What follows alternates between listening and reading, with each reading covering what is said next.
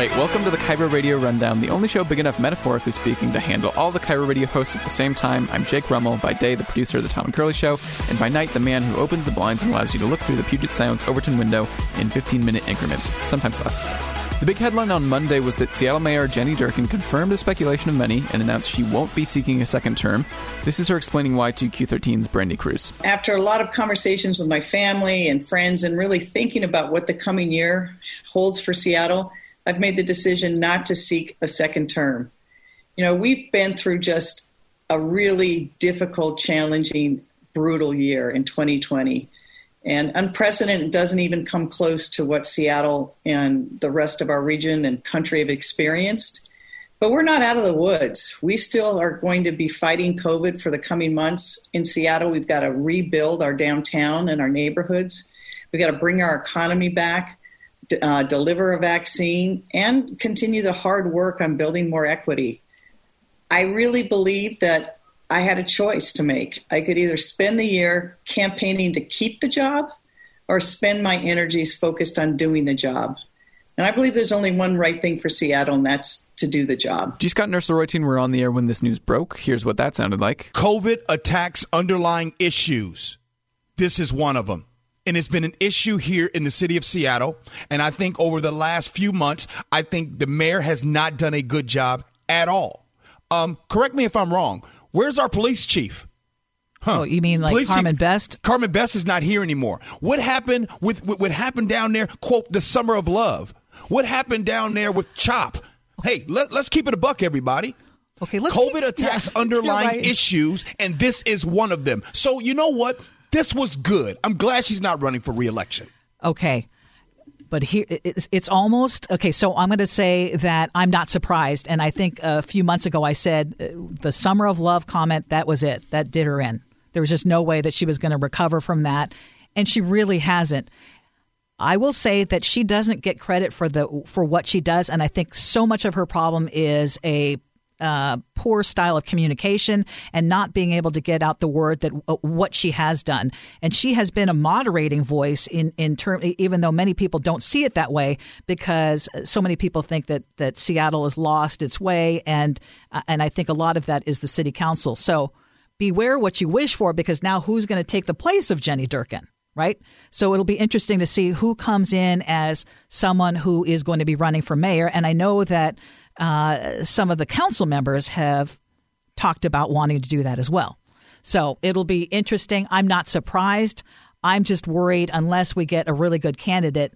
This seems like the worst time to have a uh, produced piece to let us know I that? know. oh my goodness, Guys, know. you know what? You know what? I should I, I should just just I know. I need to. You know how sometimes you when there's a pitcher during the game and you need a relief pitcher. I need to call somebody from the bullpen because yeah, boy, I. I But this just goes with everything else, which is I think that her communication style has just not worked, and and and I think that a lot of that did her in. Dori Monson, obviously not a big fan of Jenny Durkan, still raised concerns about who might replace her. Jenny Durkan, I certainly disagree with her on many, many issues, but uh, with her stepping down, that opens up the door for a true Marxist to try to get control of city government, somebody uh, who would not just cut the police, but try to abolish the police, turn Seattle into the crime capital, maybe of the world.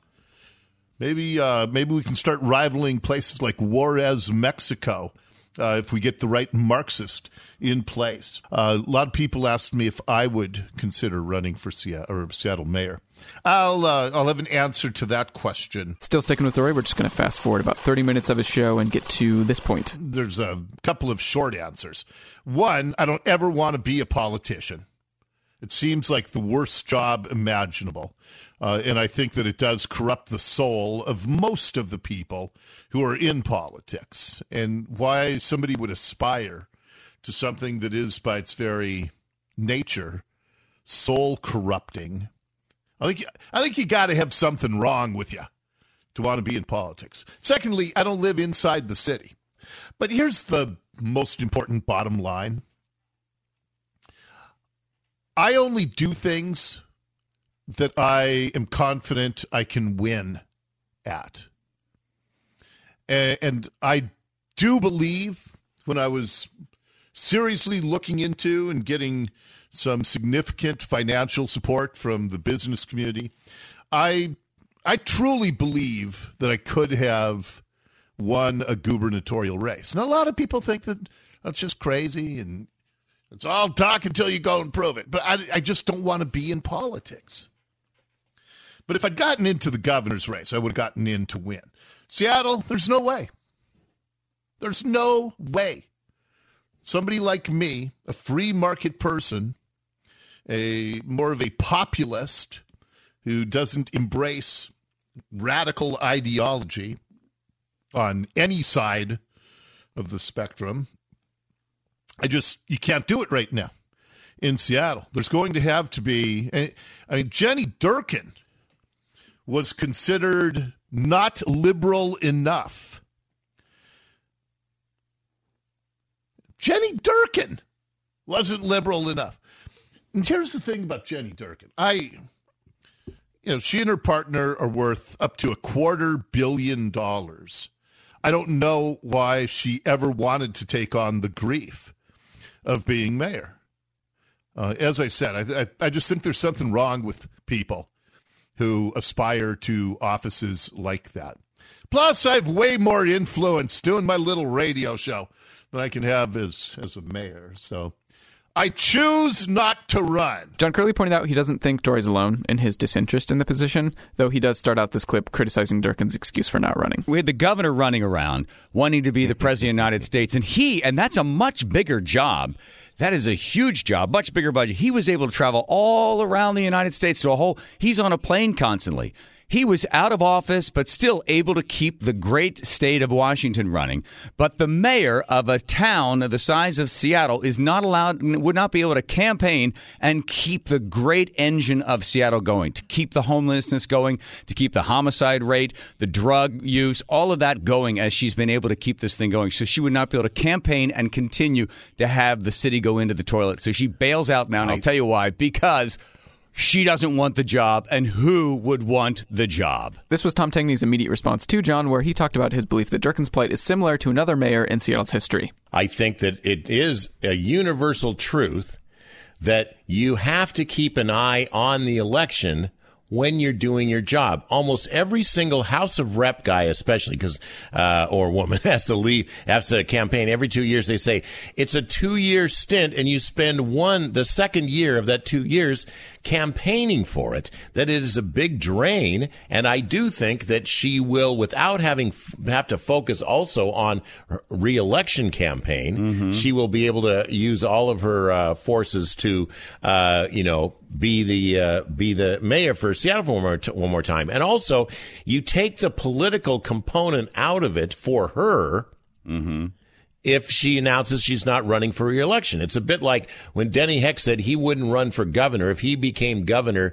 Um, if Inslee left and he was running, he's a lieutenant governor and he's going to become the uh, governor, Yeah. he would not run for election. It takes some of the political animosity and steam out of that. So I think it's a smart move. Now, would she have made this if she thought she was riding high in the polls? Absolutely not. Mm-hmm. But given that it's a difficult situation that she's in, this I think was probably the, the smartest way to handle it. Why does somebody not do well in the polls?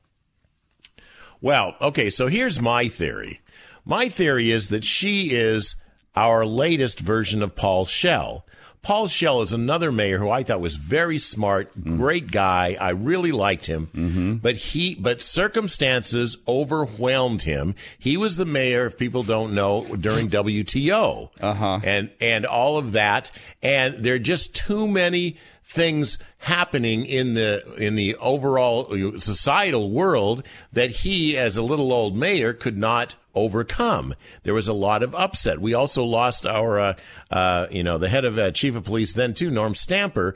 Uh, there was the uh, the um, was it the Fourth of July? I forget now. What anyway? They had you know that that big uh, um, celebration they always have, and then somebody died. It's like there are big things that happen that are more than just okay. Are we arguing about the budget? Should we give more to schools or less to schools? She was caught up in the the historical moment and Uh-huh. wasn't big enough to handle it, and neither was Schell. And I think it's a shame because I think they'd be good mayors in other circumstances. In these in in these particular uh, situation, it was harder to overcome. And uh, Paul Schell didn't not run; he ran for reelection and came in third. Right, I think right. you know lost, but I sort of see them as similar. The events were uh, bigger than they bargained for when they became mayor. On Seattle's Morning News, Colleen O'Brien, Dave Ross, and Gee Scott all speculated about what kind of person it takes to be mayor and on who could possibly fill those shoes. I, I got to say that some of the things that have gone on lately, I don't think that the city of Seattle wanted some of the things to happen that way, at least the majority. So it's a great communicator and someone is doing and listening to what the people in this city want. I mean, who is that? I, I don't live in Seattle, so maybe, Colleen? but I, you know, work in Seattle, so I'm familiar with most of the names out there that typically go for these offices. And I can't think of somebody who doesn't have an outside agenda, who simply wants to be a leader, a uniter, and let the city council worry about the numbers and the potholes. Right. Good point. Um, Right? I- I- Like, yeah. who? Yeah, well, yesterday on the show we talked about that. Uh, for some reason, the text line was blowing up with Dave Ross, and I and I was like, I text him back. I was like, I haven't even seen Dave Ross. I don't even know where he is. So I, I I don't know if Dave Ross is going to work. but I also said that uh, uh, Car- Chief Carmen Best. That I thought that that would be a great be a name to throw into the Yeah. to the hat right there. So that would be a good idea. Um, and maybe Colleen, maybe we don't know it. The person, maybe the person that is the next leader and mayor of this town is a name that we're not even talking about. Well, Loren Culp is free. Oh, right. Oh, Dave, you But he can't. didn't You lose want the a fresh set of governorship eyes? yet, Dave. He hasn't conceded, therefore he's still running. So he's not open for another office. That's right. So that's the rundown for December 8th, 2020. Once again, I'm Jake Rummel. I also produce, edit, and mix the show with the assistance of the other producers here at KIRO Radio. You don't always have time to listen to every KIRO Radio show, but you'll always have time for the KIRO Radio Rundown. Thanks for listening, and see you on to Thursday.